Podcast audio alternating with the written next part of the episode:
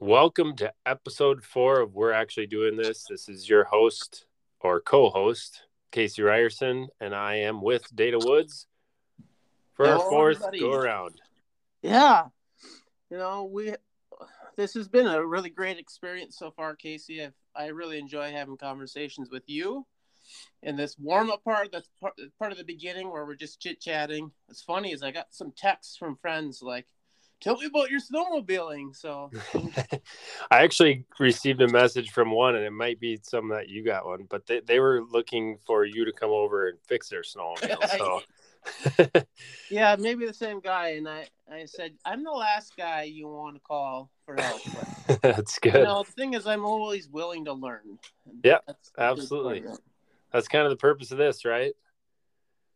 For the community to learn about what's actually happening in our district and and just for all of us to think and reflect on what's working in our schools and how we can continuously improve.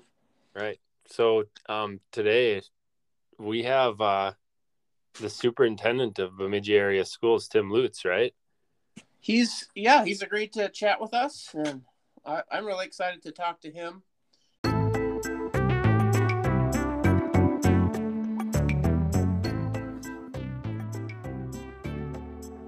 We're actually doing this. An ISD 31 production.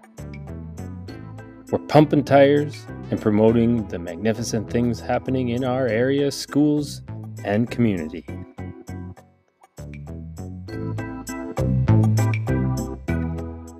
I'm like I'm only as funny as I can be when when uh, Casey's around. Before we get going too far about our guest, tell me about uh, how you are learning.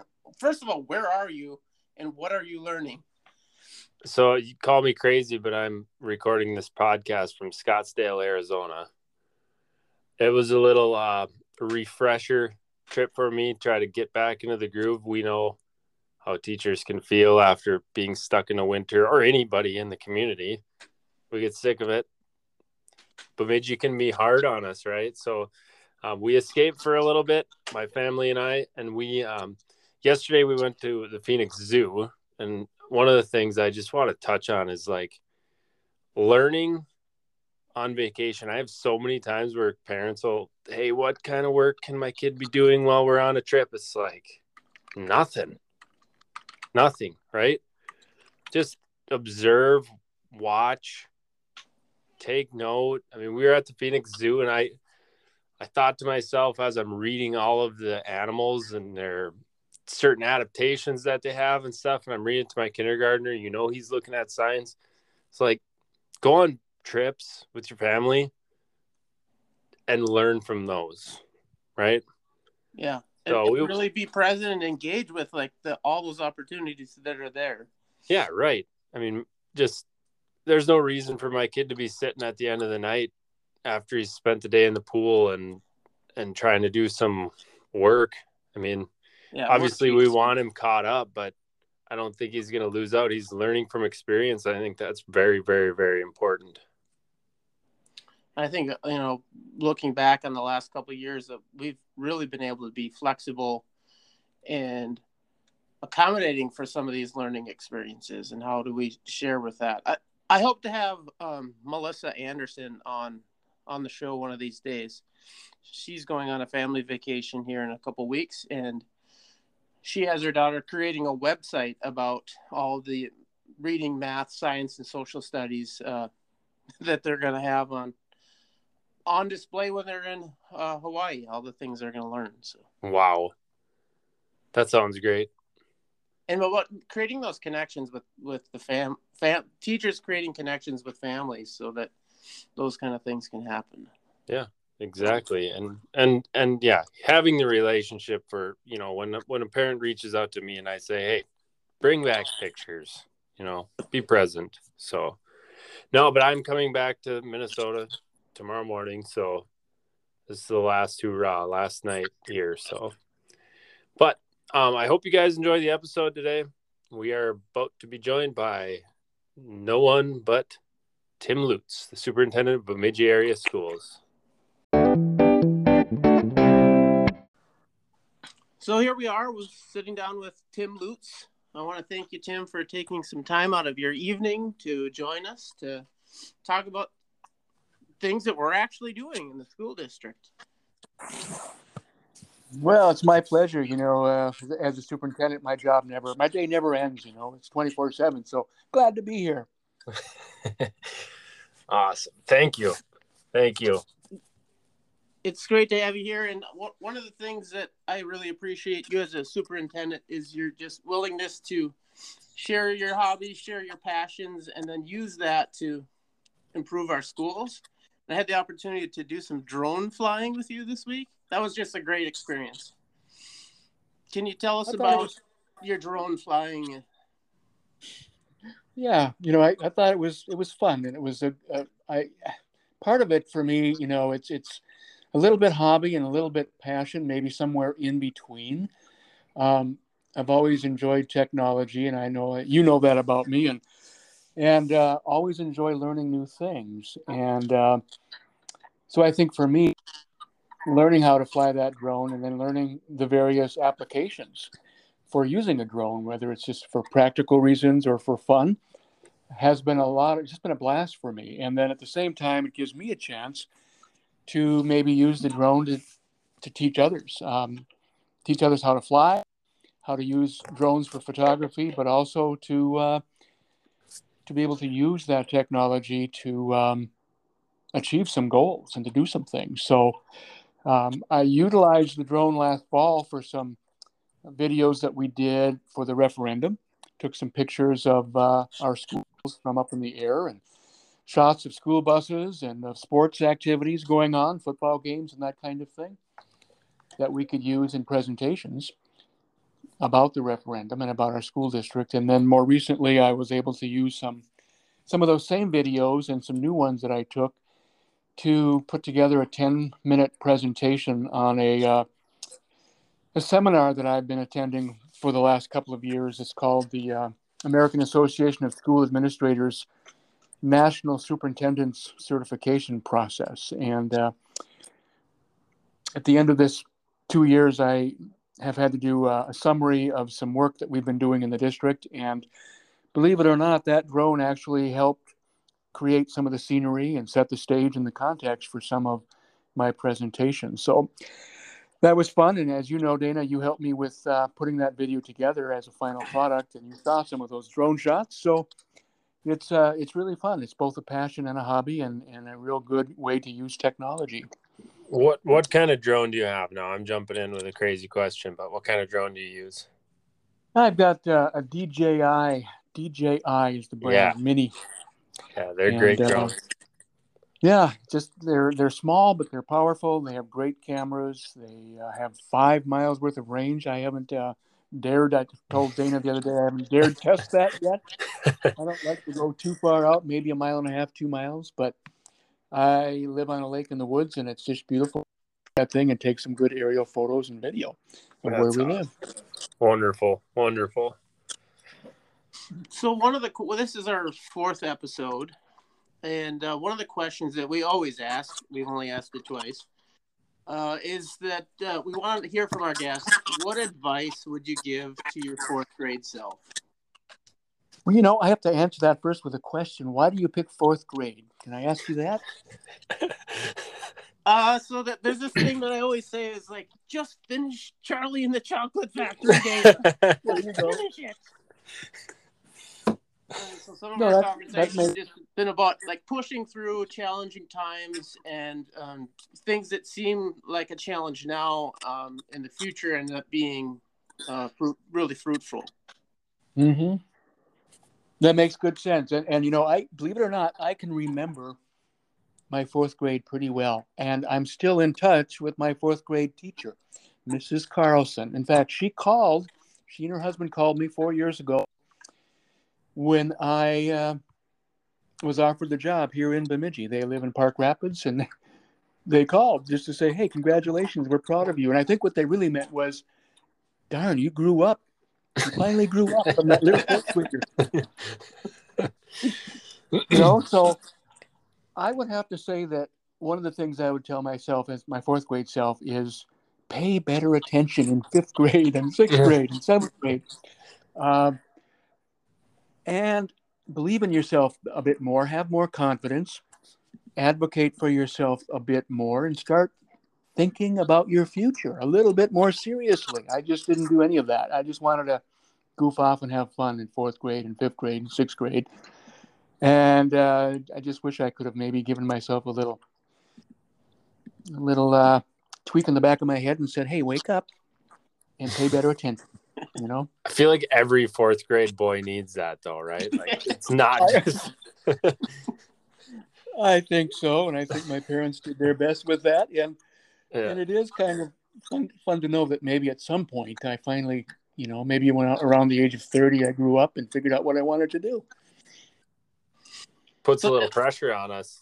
I like that. So you've been working in schools for thirty some years now. What what do you like most about being employed in the in the school? Uh, three things: June, July, and August. Oh, yes. No, that's an old one. That's an old joke. I can't even claim credit for that. I, I got to tell you, it's. Um, I really just enjoy the the knowledge that I have an opportunity to work with such great potential in the young lives of students I've been able to interact with, or uh, the people I get to work with who have that impact on young lives. Just the awesome potential in front of us when we work with students. And I also really enjoy hearing from former students to perhaps thank me for something I said or did for them 10 years ago or five years ago.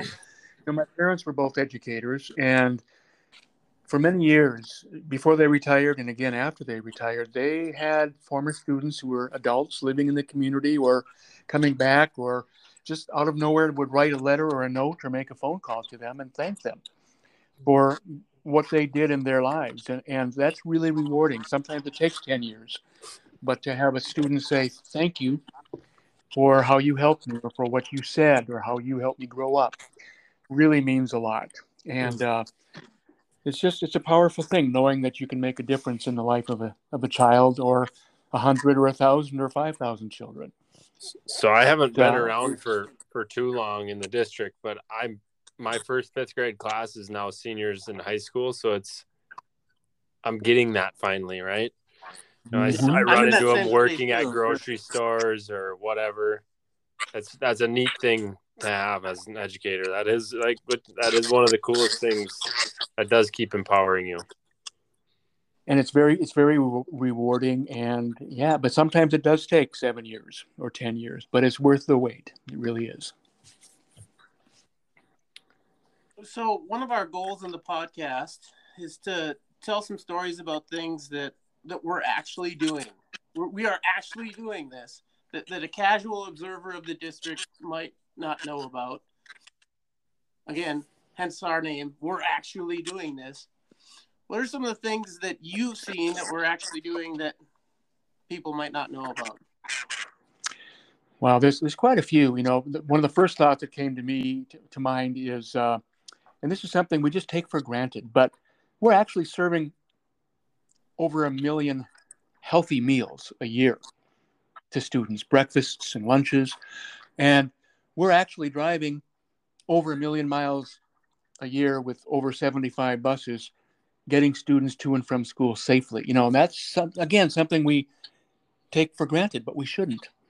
And then when we get more into the work of the school district itself we're doing some pretty amazing things. We're doing some awesome work with with technology with um, some of the work that i see going on in the high school with uh, the broadcast and the video class which by the way has a couple of drones that they utilize and I also think about the, uh, the career academies. Uh, I was visiting with uh, Principal Stefanich this morning, and he was filling me in on some of the great work the academies are doing. And to have uh, so many students involved in so many real life activities that go beyond the walls of the classroom to give students the kind of real world experiences that they need to find out what they like and maybe what they don't like. Like a student thinking they want to go into medical careers, suddenly realizing they don't like the sight of blood or a needle.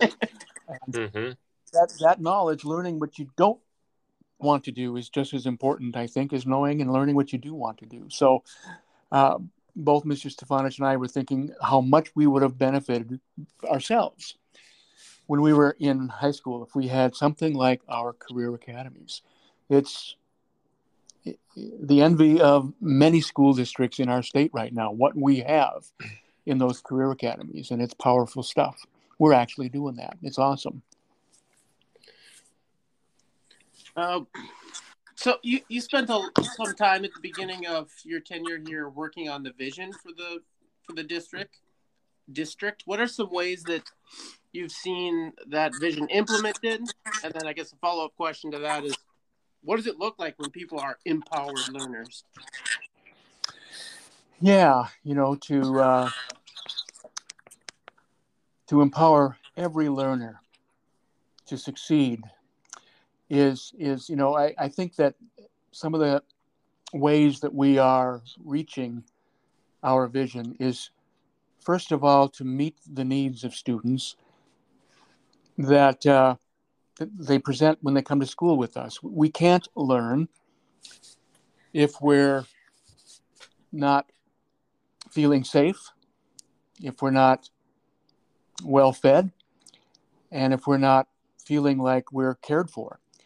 And I, one of the first things that I was tasked with when I started three and a half years ago was making sure that our culture and climate was improved and that we did our best to make students feel even more welcome than we were doing before.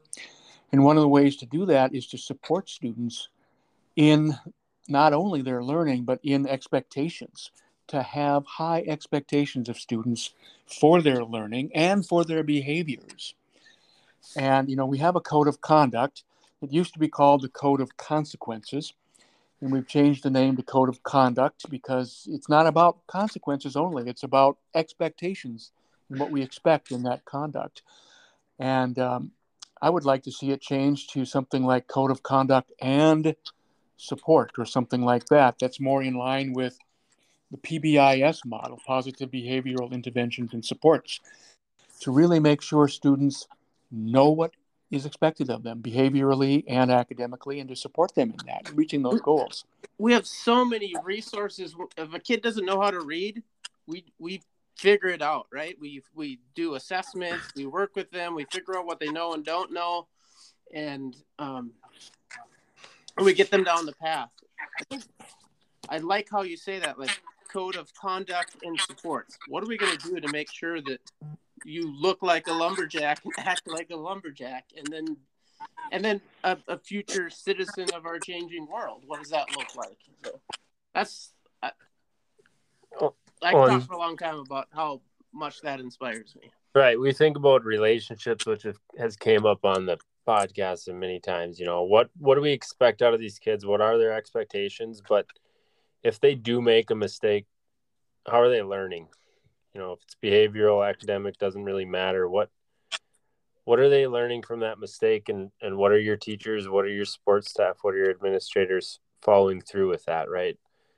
I think that's that's the biggest part what you're kind of trying to say here, Tim, is that we don't end there. You know, we got to learn from it. We don't just write the kids up and send them on their way it's it's a learning process and making a mistake is a, an opportune moment to learn something before you are sent out into the real world right that is so true and sometimes if it's a, a pretty uh, big mistake um, I, have told many students you know let's say ninth grade 10th grade they did something or said something that was really inappropriate uh, my goal is to help them rewind the tape and say hey you know if you if you had an opportunity to do this all over again, if we could rewind the tape, could you do it differently? And then I try to remind them that, you know, there are maybe a, a consequence or two for what happened and what they said or did, but it's better to deal with it now when you're 14 years old than when you're on the job site when you're 25 years old and you make that same mistake. Let's learn now.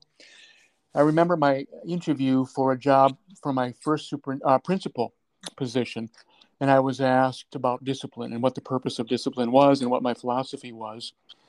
And I told them that I believe that discipline shouldn't be purely punitive, that the word discipline comes from the word disciple, which is all about learning, development, and that discipline should be all about teaching students to learn from their mistakes.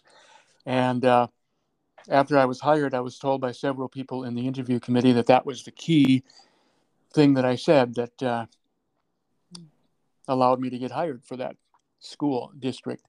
And I believe that still today that we need to work with students with positive relationships and positive guidance to help them learn not only from their mistakes but you know from everything they do and say and even in, in the world of academics we shouldn't be afraid of mistakes because that's how we learn uh, fail forward fail fast learn because failure is nothing more than learning how to do better the next time and it's only failure if you don't learn from your mistakes Right.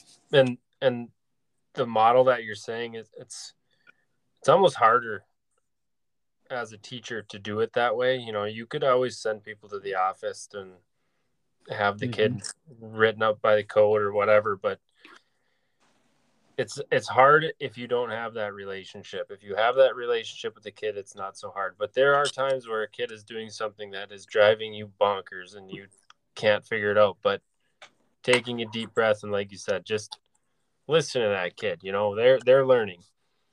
If you were in their shoes, what would you be doing? You know, as frustrating as it can be, you still make that choice on behalf of the kid. I agree, and I think that's the old school way of doing things is to take the easy way out and kick the kid out of class uh, right. uh, because that's more convenient as opposed to developing that relationship and working with that student and trying to understand what the student what the student's motivation is for acting or behaving the way they are and to address that and work on that and that's kind of where i was getting to it being a little more difficult probably right is is it is more difficult but it's it's more rewarding too down the road those are the kids that are going to come back and say hi to you at the grocery store you didn't give up on them and they will remember appreciate that Yeah. so we have a question in here about where you see the district growing the most in the next five years. What are some opportunities that you see? You know, I think uh, I'm going to go back to my capstone project. One of the uh, was three different projects in, in one, and uh, we addressed school safety as one of my projects, and then we, uh, as I already alluded to, we've addressed and worked with school climate and culture and then equity the third piece and i think that that's the piece that probably will we will see growing the most in the next few years because equity is really something that is becoming part of the forefront of education and uh, it's becoming politicized which is unfortunate but equity is basically what we've been talking about for the last few minutes making sure that we do whatever we need for students, give them what they need, give them the supports that are required to help them and to empower them to do, to do their best and to be their best. Um, and equity is not a zero sum game. It doesn't mean that when you give extra supports to some students, you're taking them away from others. You're simply stepping up to give students what they need, whether that's uh, uh, an IEP for special education students, or some work with title or a 504 plan or just extra time and attention and support for students in remediation of academics or in behavior. But to give students what they need to learn and grow and to be empowered. And I think that's where we need to head and, and keep working on that for the next four or five years or or more. And it's a matter of like making sure that everybody's getting what they need, right? because all the kids are going to need something that's a little bit differently, but or different things. But what are you giving them all? Are you giving them what they need as a student, each of them? That's right. And sometimes it is as simple as taking a math problem and approaching it angle or direction because not everyone learns in the same way, or giving students a chance to do more hands on or kinetic style of learning, or rearranging the classroom. There are all so many different examples of ways Yeah. that we can provide more support. Well, and it's you know giving the gifted and talented kids an extra opportunity to do more if if the time is there. You know, if they have the time, they can do it. Yeah, there's we could go on. That, that's another thing we could sit and talk about for so long. It lasts a long time, but I'm gonna jump into my questions, Tim, if that's all right. Um, You bet. first off, I just wanted to congratulate you on your retirement coming up. I'm sure that wasn't an easy choice for you to make, but um, it's here. You made it. You thinking back to your fourth grade self? Did you think that you'd be retiring at your age? Um, thinking back to my fourth grade self, I didn't think I would be a superintendent. I, nobody in fourth grade said, I'm going to grow up and be a superintendent. You just kind of stumble into this gig, you know, over the course of many years. But, um, you know, I like working, and uh, I'm probably retiring a little bit older than I would have did at some point in time. But I've really enjoyed and been honored to be working in the Bemidji School District, and before that in Kelliher. Uh, it's I, I enjoy working, so I have a lot of mixed feelings about leaving. But uh, it's it's time, and uh, and thank you for your congratulations. I appreciate that. What What are your plans moving forward? Then, I mean, after retirement, what What are you planning? You're gonna be a snowbird? You sticking around? What's the plan? Well, you know, um, we we live in this area. We like this area. We have two grown children who are married and who both live in the in Bemidji. Um, our son works at the college, BSU, in the sustainability department, and uh, is a kindergarten teacher at Lincoln. And then our daughter and and her husband both live and work in businesses here in town. So we do want to stick around. Um, you know, and I'm keeping my options open. Maybe some part-time work will present itself. Who knows? I hear the district is looking for bus drivers. yeah, they always are. Yeah, good. But uh, well, but I think I've, I've got a lot of hobbies, and uh, and and and also we have a new grandson who's a year old. He turned one year old. oh, Our son and daughter-in-law, and we just so enjoy spending time with him. So we're looking forward to spending more time with him, and maybe some other future grandchildren someday. But I've got a lot of hobbies. I, I'm an avid reader. I enjoy that. and hunting, fishing, camping, boating, you name it. Outside, I, I like to do it. Cross country skiing, downhill, um, flying that drone. I'm hoping to do a lot more of that, and uh, just enjoying life outside and inside. And just uh, I'll be busy. And good. traveling. Yes, we do plan to do some traveling, but this will always be home for us. Yeah. it's hard to leave family. There's there's you know being there to support your your family and stuff. That's a that's a big choice, and I'm sure they appreciate that. Well, we sure do too. It's nice to be involved, and it's it's just a blessing to have them close by. Yeah. All right, so you moved from Kelliher School District to Bemidji, and this was three and a half years ago now, like you said. What's been the most difficult part about that move? Like, what's the differences? What do you see? What about the community? Even, I mean, is there? We know that the towns are way different. You know, everybody that's listening is going to know that. So try to pinpoint a couple things that make the change difficult for you. Well, you know, getting to know everyone in a district of around 5,000 students or almost 900 staff members, that's one of the biggest challenges. And then building trust. Now, I was in Kelliher for 10 years, and it took, uh, even in a smaller school district, it took two or three years to develop that trust. And we had a lot of trust. When I left, it was uh, a very uh, enjoyable place to be, and we knew each other well, and I knew every student. You know, when you have 275 students, you can get to know them all for the most part. Right. Um, so, that has been challenging. Just the time it takes to get to know people and to to develop that trust. And you know, when I first started, uh, I spent the first two days going to uh, first two days of the school year, day one and day two, going to every school, and it took two full days to do that and to give each school about an hour of time walking around meeting people. When I was in Kelliher, I would I would go around the building and drop into classes, and it would take maybe 30 minutes to get to every classroom Yeah. in one building. So that's another big challenge. It's just being able to be out and about and to see people, meet people, and uh, be involved in the district that way. It's hard that way for you. Like, you, you know, when in Kelly, you're like you said, you're able to touch base with all of the kids, all of the classes, all of the teachers, all the staff members, everything. And in Bemidji, you'd have to kind of rely on your administration, your your principals to be that part, right? Yep, that's right, and that's actually definitely more of the job when you're um, in a bigger district. It, it is more, you know, it's nice to be out and about, and people appreciate that, and that is important.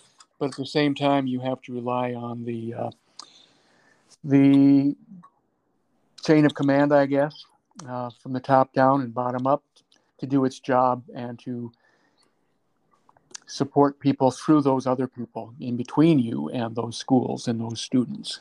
Right. So it makes it a little bit less personal, which is definitely one of the more difficult parts of the move for me too, because I like to be personal and I like to be around people and uh, know them and have those relationships. So it's been a, been a challenge that way, but it's still been rewarding.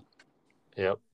Well, I feel you on that one. That's kind of why I moved from my spot at Gene Dillon as a STEAM teacher back to the classroom because I I miss those close, close relationships with the people that were around me. So I feel you there. Yeah. Um, all right. So this is this is a question I'm gonna just throw out there because everybody has something that they wish they could have changed, different choices, whatever. So your job is difficult. Superintendent of schools is a hard, hard job, especially with this many people, staff members, students, everything in the community. Are there any choices that you wish you could have went back and changed? You know, I wish we could have uh, said no to the pandemic. yeah. That was two years of, yeah you know of course that wasn't so much a choice but you know um, that being said i hear this a lot and i've said this a lot we're educators and over the last two years we have had to be healthcare specialists it seems Right. as much as be educators and to navigate some pretty difficult political times. So I'll start there. I think just looking back over these last two years, I wish we had known more about the pandemic in the early days so that maybe we could have avoided some of the angst and fear that we all went through at that beginning stage. And so we could have maybe continued to do more in our schools until it was until it was absolutely necessary to shut things down a bit more. Um, but we didn't know what we didn't know back then, and and uh, we were also told from uh, the MDE and the MDH that we could and couldn't do certain things. So that that made it pretty tough, you know. Right. But um, interesting question. I, I just think that uh, along with the pandemic came more concern about um, maybe not spreading the virus by being a vector. So I didn't get around as much as I wish I could have. And again, looking back, I wish that maybe I would have uh, just said, you know what, I'm still going to go to schools more often. I'm going to be in the hallways and I'm going to meet people. We have our masks. We can do this. And, uh, you know, in retrospect, I just feel like we uh, really missed a lot of that relationship building because we couldn't engage as much as I would have liked us to over the last two years. For sure. For sure. I agree with that in my position, uh, with a district wide position to be kind of placed in this. You're in a cohort and you have to be in this building. Uh, It's kind of stunted my ability to go out and connect with teachers in other buildings. Right. Mm-hmm. Well, and I mean, the basic, I mean, the big part of it is I know you mentioned this part of politics, all that stuff, kind of jumping into it right now. We don't want to sit and talk about that, but our main mission as a school district is to support the kids, right? That's not going to change. That is our main purpose as a district. And I know, Tim, just based off talking to you, that you care deeply about all the kids in the district, and that is our purpose. That is our goal, is to do whatever is best for them, right? Yep, I agree. And if that means keeping them safe, which it obviously does mean as a first priority, um, then that's what we have to do with the knowledge, the best knowledge that we have at the time. And uh, once we achieve that, then we can begin to teach the kids. Yeah, and I mean, there was all sorts of guidelines, everything that we were following, and things changed and went this way and that way and everything, and it was a confusing time. And but hopefully, we're towards the end. I hope so. I agree. Yeah, um, you, you can hope this year without any consequence. Yeah, right. Yes, you're right. yeah. um, one thing that I just wanted to touch base with you too on is that like I go on Twitter and Dana, you probably do the same thing, and you see teachers like daily teachers that are out leaving. Okay, and just at our building, we have a couple support staff members that are going and finding jobs other places, paraprofessionals. I just, how are we going to combat that? You know, what are we going to do to keep our teachers and our support staff? What do you think we should do, Tim? I know that you're going to be retiring here shortly, but what what is something you would give us advice for on that matter? Hmm there are you know so many different reasons all of a sudden that people are leaving the profession. My master's degree was you know, 20 some years ago was all about teacher burnout and how about half of teachers in this country are pretty much fried by about their sixth or seventh year on the job. It's a tough and very demanding job and it has become a whole lot more demanding and difficult over the last couple of years. Um, more politicized, um, just so much more difficult. And we're we're competing with other industries that are also trying to keep uh, their employees and paying them more. So, you know, first off, we do have to make it worthwhile to be a teacher or a paraprofessional or any kind of an educator by making sure we pay a good competitive wage and I've always believed that. And when I was a teacher uh, and turning into an administrator, moving into the positions of uh, principal and superintendent, I told myself I would never forget what it was like to work hard in the classroom and to sometimes feel like um, I was getting further and further behind every year financially. So right. that's an important piece, making sure we compensate our staff, but also. Um, we i've always seen my job in the job of an administrator as supporting my number one job when it comes to my colleagues is to support those I work with so that they can support their students. So, support through um, you know moral support, validating concerns, listening, visiting people, dropping in to say hi, showing that I care, and support through uh, a decent age is, is crucial as well.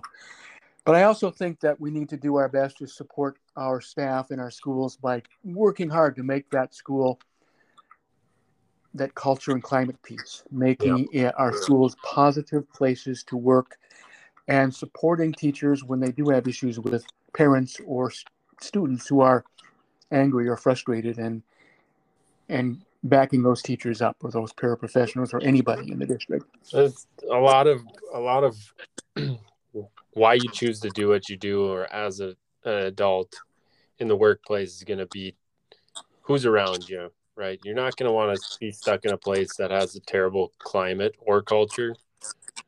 Um, climate obviously is something that you can change a little bit easier than than the culture of a school but you want to put yourself in a place that you feel comfortable. You're having fun you know besides the compensation piece, you still need to have good relationships with the people around you. Absolutely. And if you, I've always believed that uh, you need to surround yourself with good people so that your work can be good. And so you look good, you know, I mean, that's kind of a joke, but you, not, not so much that you look good, but that your work is good because you have people on your team who are good. And right. case in point would be I asked Dana to help me with uh, with the project, you know, with my capstone project, and helping me edit my presentation and because of you, Dana, I got raves on that presentation, and they want to use that as a an exemplar, an example. And so I surrounded myself with somebody really good.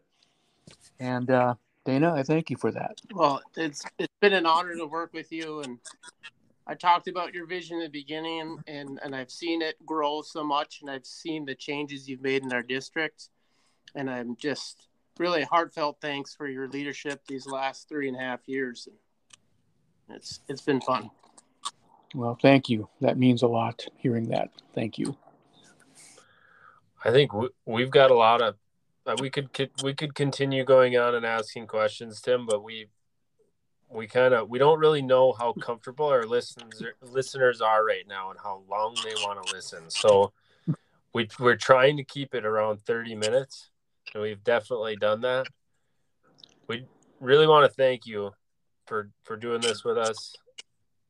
It was great answers. I appreciate everything that you've said about building the relationships, you know, expectations for students, staff members, everything. I think we I want to thank you for the time that you've put forward too. Um, and I hope that uh, moving forward, you enjoy your time with your family.